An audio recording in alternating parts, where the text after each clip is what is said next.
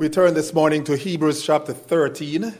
And let me say, um, just in case you're thinking, we have been going somewhat slow, slowly through this chapter. And part of the reason for that is that the subject matter each week I find to be worth spending time on.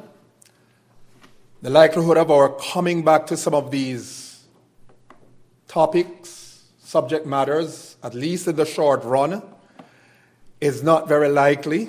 Um, and that is the reason for that because when we are preaching through books of the Bible, each week our presentation is really driven, is really based by the particular text. And some of these um, subject matters, as I said, will never come back to them for a very long time. And so I believe that it's worth spending time. But this morning, we're going to try to cover two verses. In fact, by God's grace, we are going to cover two verses. We have been doing one verse um, for the past two weeks. One verse one, one week, verse two, another week. This week, we're going to do verses three and four. So that's a bit of good news, so to speak. And this morning, we turn to Hebrews chapter 13, and we're going to read verses 3 and 4. Remember those who are in prison as though in prison with them, and those who are mistreated, since you also are in the body. Let marriage be held in honor among all, and let the marriage bed be undefiled, for God will judge the sexually immoral and adulterous. As we have established in previous studies, Hebrews 13 marks a new juncture in the epistle. And this chapter is largely concerned with the practical outworking of the doctrinal truths the writer had been discussing in previous chapters. With a call to brotherly love in chapter 13, verse 1, Verses 2 through 6, we said, seem to set forth some of the ways in which such love will be expressed.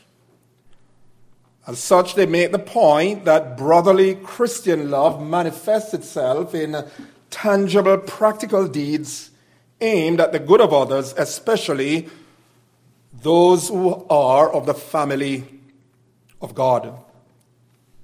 Last week, we saw that brotherly Christian love is expressed through hospitality, not just toward the saints, but toward strangers.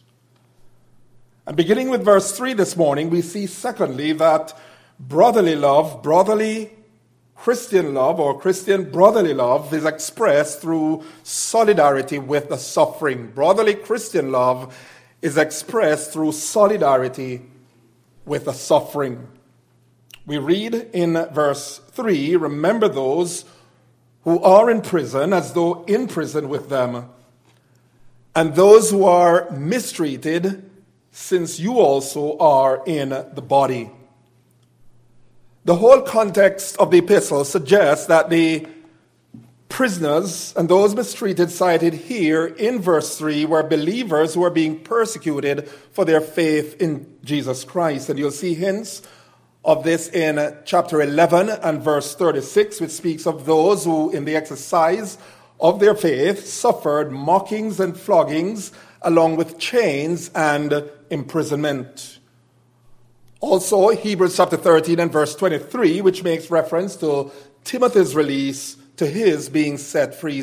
The writer says there, know that our brother Timothy has been set at liberty. As we consider this matter of imprisonment for the faith, we cannot but think that even on a morning like this, there are countless number of Christians throughout the world, especially in communist and Islamic countries, who are paying dearly for their faith in Christ. Languishing in prison, many of them have little or no recourse, little or no proper legal protection. You have no doubt heard the saying, out of sight, out of mind. And the point is, locked away as they are, sometimes for years, nothing heard about them, it's so easy, so easy for us not to be mindful of them, not to remember that they exist. It's so easy for us to not be mindful of the pain, the torture which many of them are going through. And there are many who are suffering, languishing, incarcerated, even as I'm speaking to you this morning, all because of their faith in Christ. And as such, the writer's exhortation here in verse 3 is ever timely. He says there that we are to what? Remember them. Remember them. Keep them in mind. Don't ever forget them, is what he's saying here.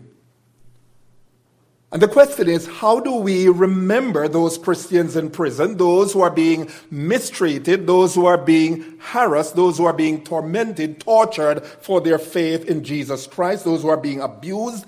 And let me suggest some practical ways in which you and I can remember them. First of all, we remember them by empathizing with them. We remember them by empathizing with them. Note once again verse 3 Remember those, the writer says, who are in prison as though in prison with them. The writer is saying here, put yourself in their shoes. Think as though you were there in prison with them. Enter into their pain and their plight, as it were.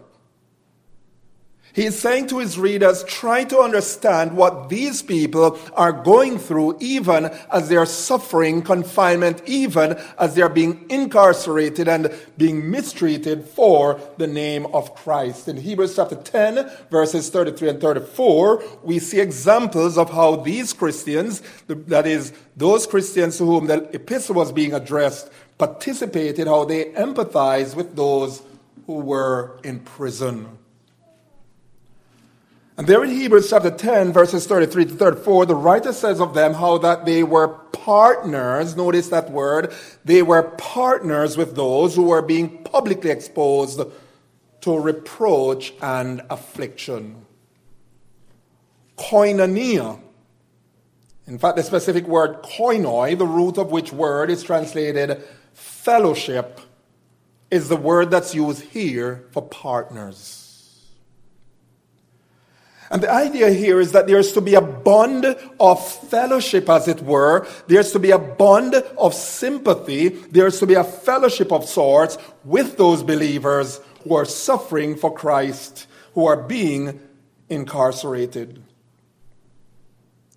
These Christians, by partnering with those who were suffering affliction, entered into their pain, entered into their suffering, as it were, because notice verse 34, the writer says there, they had compassion on them. That is to say, they felt with them, they suffered with them, because that's what the etymology of the word compassion means. Com means with, passion has to do with feeling, with suffering. So when we exercise compassion, what we are basically doing is we are suffering with the individual or individuals, as it were.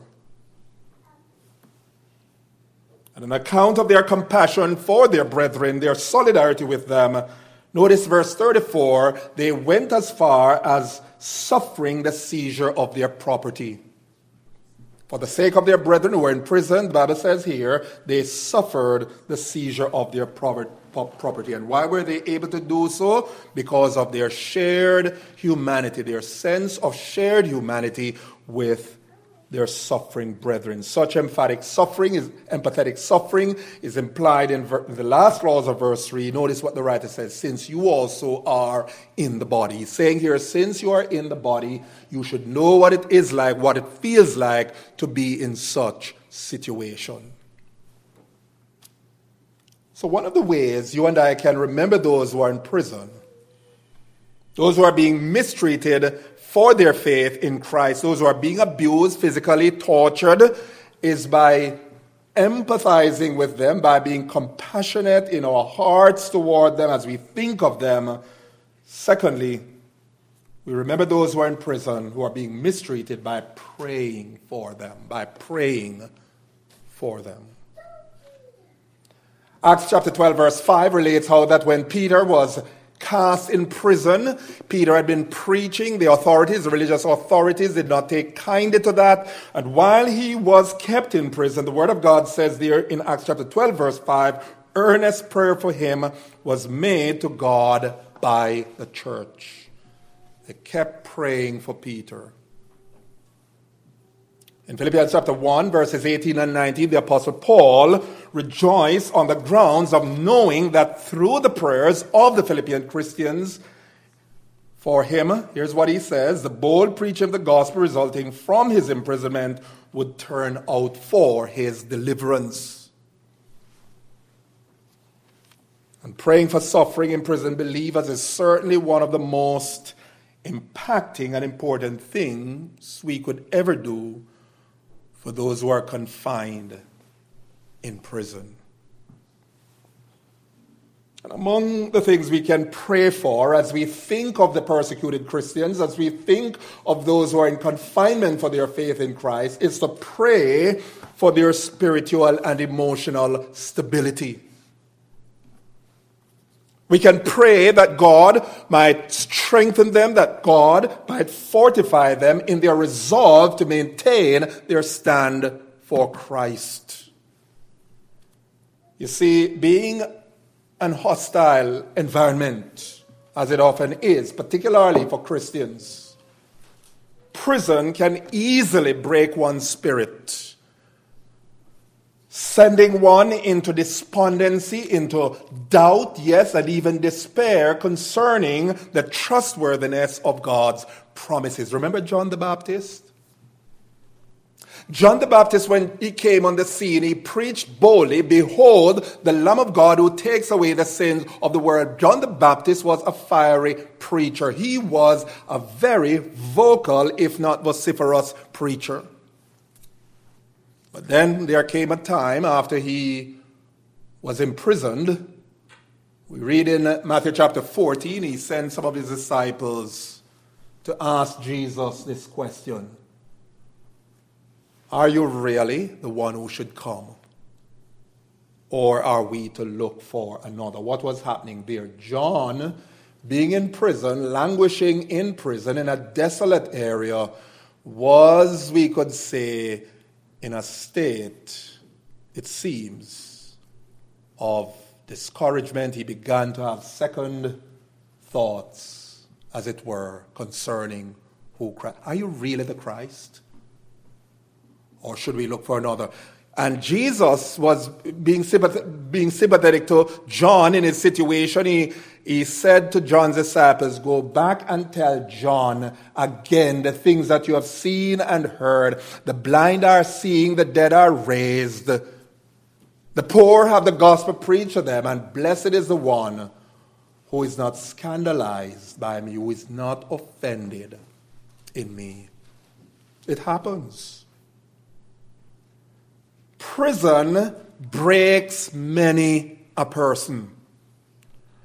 And the Christian is not exempt from discouragement. The Christian is not exempt from despair. The Christian, like anyone else, can, apart from the grace of God, buckle under pressure to quit. And that's why we need to pray for them. And then, thirdly, we remember those who are in prison Yes, by empathizing with them, by praying for them, but we remember those who are in prison, thirdly, by providing assistance and encouragement for them.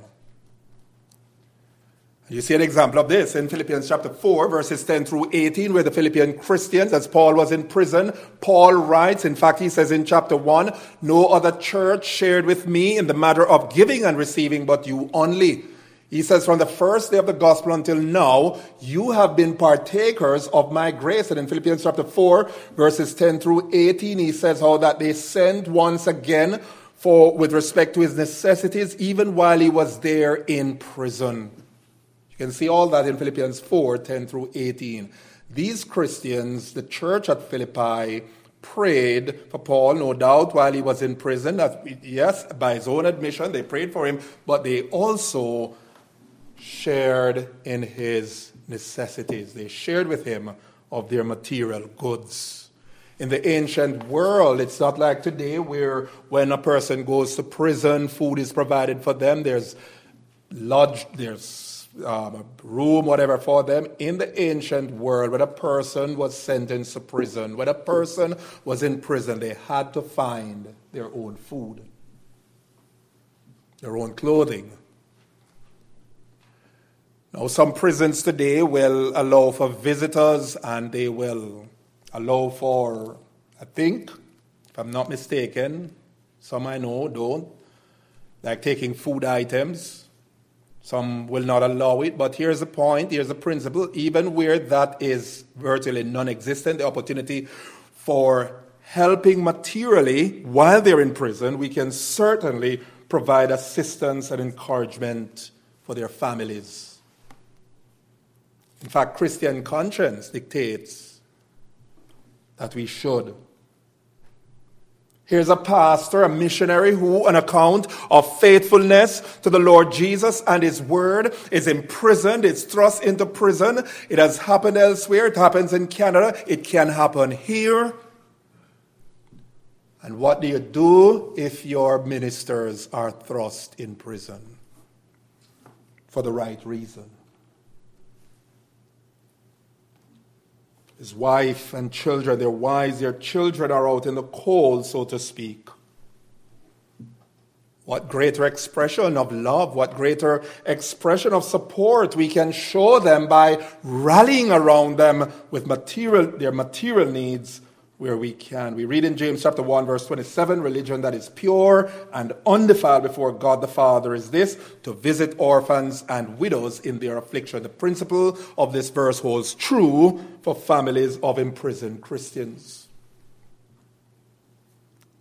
In fact, we recall the words of our Lord Jesus in Matthew chapter 25 verses 36 43 Matthew 25, 36, 43, citing the importance of our showing solidarity with those who are suffering, particularly those who are in prison. Our Lord Jesus said, There I was naked and you clothed me. I was sick and you visited me. I was in prison and you came to me.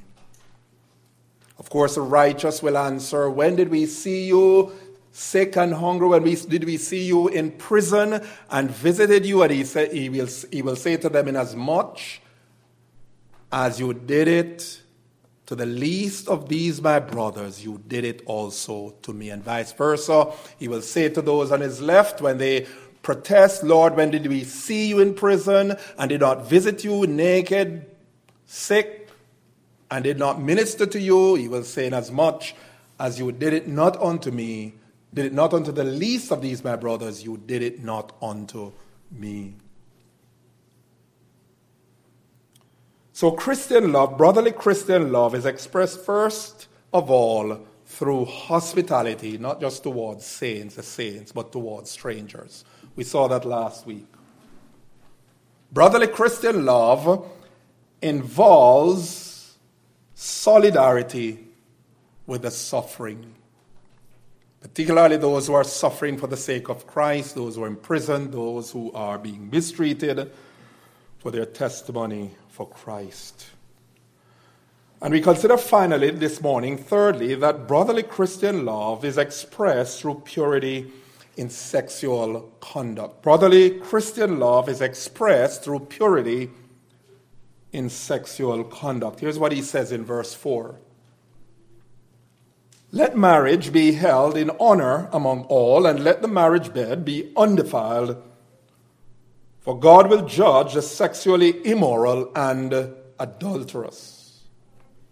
Now, on the surface, this verse seems somewhat unrelated to the theme of brotherly Christian love. Remember, we said verses 1 through 6 contextually appears to be enlarging on this theme of brotherly Christian love. And on the surface, this verse seems somewhat isolated but if we do a close reading, if we consider this carefully, this is not the case. It's not the case when we stop to think of it because the truth is, where there's no proper relational boundaries between members of the opposite sex in the body of Christ, Christian love soon degenerates into impure, improper conduct. And perhaps it was with this in, view that Paul instructed young Timothy, a pastor at Ephesus at that time, Paul instructed Timothy in 1 Timothy chapter 5 and verse 2 that in relation to the women in the church, he should regard, quote, older women as mothers, younger women as sisters in all purity. You see, Christian affection, as endorsed by Romans chapter 12, verse 10, Philippians chapter 2, verse 1, 2 Peter 1, and verse 7, does not mean this. It does not mean that men and women in the church are without boundaries when it comes to how they express Christian affection. I would say there's need for great caution, there's need for great wisdom and sobriety in this matter. For example, it is most unwise for persons who are married to be too chummy, to be too jovial, to be too much let down with the opposite sex who is not their spouse.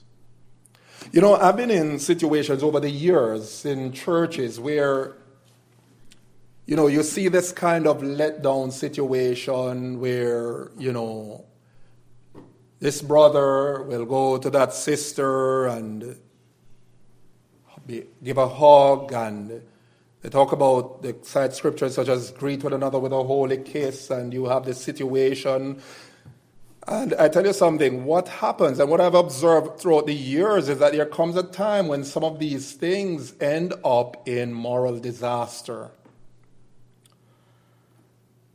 We are to express affection, brotherly affection one for another, but that does not mean that we discard, that we do not recognize proper moral boundaries. We want to love one another, but we want to keep it, particularly where the opposite sex is concerned, particularly for married couples, married people, to not be too chummy, jovial, with the opposite sex. Now, and I need to be careful. Why? Because in saying this, I don't want to come across as being legalistic, but here's the point that I'm making. We need wisdom. We need wisdom because here's the truth. Sometimes things like that can be done and wrong messages are sent whether wittingly or unwittingly. That's why we need to be careful. Now, where there's a deep affectionate chemistry between unmarried persons of the opposite sex, nothing is necessarily wrong with that, provided, provided that once again they establish, and this is the key, they establish proper boundaries with respect to how they work out such relationships young as well as older Christians who are attracted one to another, to the opposite sex, need to commit themselves to purity until they get married. What that means is there's then the need for them to be on the lookout for and avoid tempting situations under which they could potentially fall in sin. By way of examples, admonitions, and cautions we have in Scripture, the Word of God shows the need for caution. In fact, as many as three times in the Song of Songs, otherwise known as the Song of Solomon. Chapter 2, verse 7, chapter 3 and verse 7, chapter 8 and verse 4, there's a warning issued regarding awakening physical, intimate love. And that's a piece of instruction that's worth carefully noting. Why? 1 Corinthians 10 and verse 12 let anyone who thinks he stands take heed lest he fall. Here's the truth none of us is so strong as to be beyond falling and failing miserably. The question then is why the need for establishing boundaries of sexual purity? Look at verse 4. He says there, let marriage be held. He says this, let marriage be held in honor among all, and let the marriage bed be undefiled, for God will judge the sexually immoral and adulterous. That word honor in the Greek speaks of that which is of great price, that which is consequently precious and most valuable. It is the word that Apostle Peter uses in connection with what he describes as the precious blood of Christ. That word that is used here for honor is the very word Peter uses when he speaks of the precious blood of Christ, 1 Peter chapter 1, verse 19. It is the same word he uses when he speaks in 2 Peter 1, verse 4 of the very precious and great promises of God. And the question becomes then why is marriage to be so highly esteemed? Why is it to be so valued? Here is the fundamental reason why it is to be revered, it is to be honored, it is to be esteemed.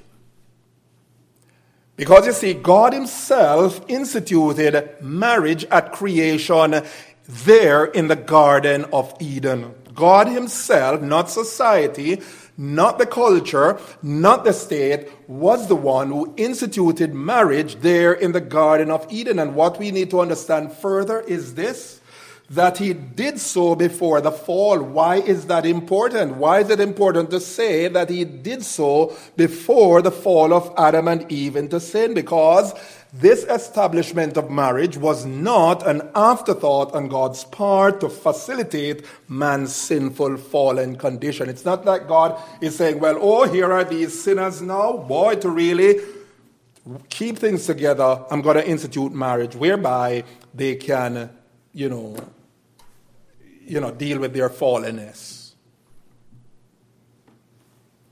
No, God created marriage as something good, as something pure, as something holy in and of itself. That's why it's honorable. And Jesus shows us how honorable marriage is by the fact that at the wedding in Cana of Galilee, he presented himself. Remember, he turned water into wine. Jesus attended that wedding, signifying his, his, his recognition of the high esteem of this divine institution. And so, establishing boundaries of sexual purity as an expression of Christian love requires that we give the highest regard for the institution of marriage, such that sexual activity is strictly confined to the bonds of marriage. When we talk about marriage, we're talking specifically a marriage between one man and one woman. One man, one woman. Which means that any so called redefinition of marriage that would allow for two persons of the same gender to get married, this desecrates and dishonors God's institution of and his intention for marriage. Let me say this that far from being a marriage, such forbidden arrangement is nothing but a mirage. It's not a marriage, it's a mirage. And it's a deadly mirage. Why? Because those things lead to the ultimate destruction of society. Look back at the Canaanites, look back at the Roman Empire. Look at our culture going down, sinking, sinking, sinking daily into degradation on its way, if not for the intervention of God's grace, to destruction. And according to our text, continued defiance of God's will, of God's purpose for marriage incurs his judgment, as the author says in verse 4b. Notice what he says in verse 4b For God will judge the sexually immoral and adulterous. Notice what he does here in verse 4b. He covers the whole spectrum of illicit sexual activities. Whereas the sexually immoral refers to those who engage in any kind of sinful sexual activity outside of marriage. The adulterous refers to those who violate, those who violate the sanctity of their marriage by becoming involved with someone other than their spouse. Now, here's something that is true in our time. It's prevalent in our time, and I would say this it has become fashionable, even among Christians, to jump on the cultural bandwagon, so to speak, and take on worldly, ungodly ideas on this matter of sexual activity and marriage. We're not talking about the world now. We're talking about Christians. We're not talking about unsaved people. We're talking about Christians, professing Christians. There are professing Christians, and notice I qualify by saying professing Christians, and there's a reason for that. There are professing Christians who, while married, will hold the mindset which goes something like this Well, I'm not happy in my marriage. And God, I know, wants me to be happy and fulfilled. He wants me happy. He doesn't want me in a miserable marriage. Therefore, He wouldn't mind my leaving my present marriage. He wouldn't mind my taking some other person who will make me happy. He certainly understands my situation. He wouldn't see that as a sin. You know, there are professing Christians who think like that, who actually act that out. In fact, believe it or not, that's one of the prevailing ethos in many a church in our time. My friends, there are churches where even ministers, and I, you know, I shudder to say because I know we have young, um, we have a young audience too, but there are, there are ministers who act in unbecoming ways when it comes to this matter.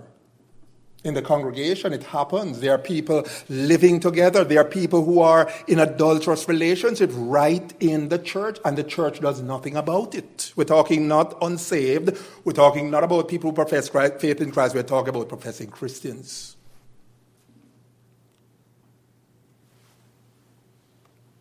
And that's why these words of our text must be brought to the forefront of any discussion on Christian living, on what it means to conduct oneself as a follower of Jesus Christ. Let me say this. When we become joined to Jesus Christ, when we become followers of Jesus Christ, you know this very well. I'm just saying this, I'm saying something that we all know. When we become followers of Jesus Christ, there's a different standard from the standard of the world. The world, the culture does not set the agenda. It is the Bible, the Word of God, that sets the agenda for how we live, particularly in the area of sexual conduct. It is said of Bishop Hugh Latimer, who often preached before King Henry VIII. And you would know the story of King Henry VIII, how he severed the Church of England from the Roman Catholic Church. And the reason he did that was because the Pope would not annul his first marriage. And this king was known for his six marriages. Well, Bishop Hugh Latimer often preached before King Henry VIII, and it was his custom to give him a birthday present. Whenever his birthday came around, Bishop Latimer, in addition to preaching, would give him a present. And on this particular birthday of the king, Bishop Latimer presented him with a handkerchief bearing these very words of our text Hebrews 13, Verse 4 Fornicators and adulterers, God will judge. And my friends, let me say this that because the culture promotes it and because society normalizes it, one might be tempted to think it's okay to go with the flow, to go with the culture, to go with what's popular, and to think that somehow it's okay. But here's the truth. As sure as day follows night, the Word of God teaches that those who are given to that lifestyle, those who are continually giving themselves to such practices, are not Christians and they're not going to heaven. That's why we use the word professing Christians. The Word of God, can, let me say this by way of clarification. Any one of us can fall and fail, including this preacher in this area. Any one of us. And the Word of God is not addressing someone, the Word of God is not addressing a believer in Christ who, through weakness, stumbles and is sorrowful, is repentant, and who is desirous of getting up and moving on. A true believer can fall and fall even to sexual sin. But here's the truth because of the indwelling Holy Spirit, they're going to be miserable, they're going to be convicted. Their conscience is going to bother them. And they're going to come back to Christ. That's what the Word of God teaches. What the Word of God is addressing here when He says the sexually immoral and adulterers will be judged, He's talking about people who make it a habit, even while being professors of Christ, followers of Christ, and they're living that way, living that way without batting an eyelid, just living that way continually, seeing it as normal, justifying their condition. I can live this way because you don't know what I've been through. You don't know my situation. You don't know how hard my spouse was. I'm therefore at liberty to do this. The Word of God says that such persons will come under the judgment of God. 1 Thessalonians 4 6 through 8 that no one transgress and wrong his brother in this matter because the Lord is an avenger in all these things, as we told you beforehand and solemnly warned you. Verse 7 For God has not called us for impurity, but in holiness. Therefore, whoever disregards this disregards not man, but God who gives his Holy Spirit to you. Someone will protest, well, why is sex apart from marriage or outside the confines of one's marriage so serious that God warns of judgment. And here's the answer such practices are serious because, among other ill effects, they erode and undermine family life. Look at marriages that have been affected by these kind of things and notice the pain, the heartaches, the broken homes that result from these situations. Such practices invite God's judgment because they disrupt the marriage bond. They disrupt the oneness of the marriage bond. God, God's design in marriage, he says in Genesis chapter 2, verse 24, therefore a man shall leave his father and mother and shall cleave to his wife, and they shall be one flesh. When persons go contrary to that, and especially if they are practicing things that they should not be practicing outside God's will, for marriage, they are opposing God.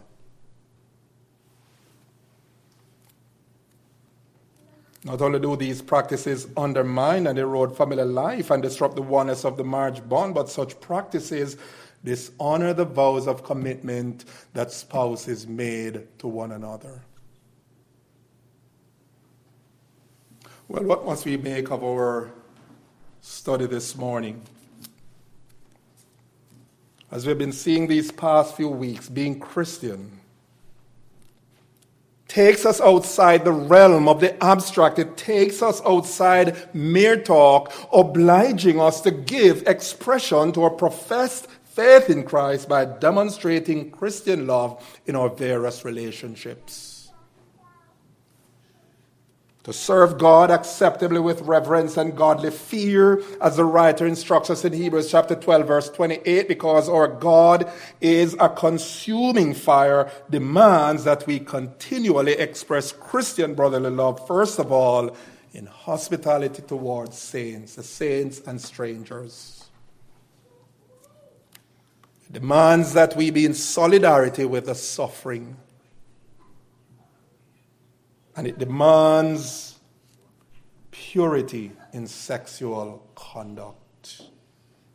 The question as we close this morning is this Who is sufficient for these things? Who is sufficient to enable us to meet these demands? And the answer, beloved, is this. The good news is this. To those who might be struggling, to those who might be troubled, to those who have fallen and are sorrowful, the good news this morning is this that God who works in us, both to will and work for his good pleasure by his indwelling Holy Spirit, Philippians chapter 2, verse 13 is the one who will enable us. May God grant that these things might be so in your life and in mine for his name's sake. Amen.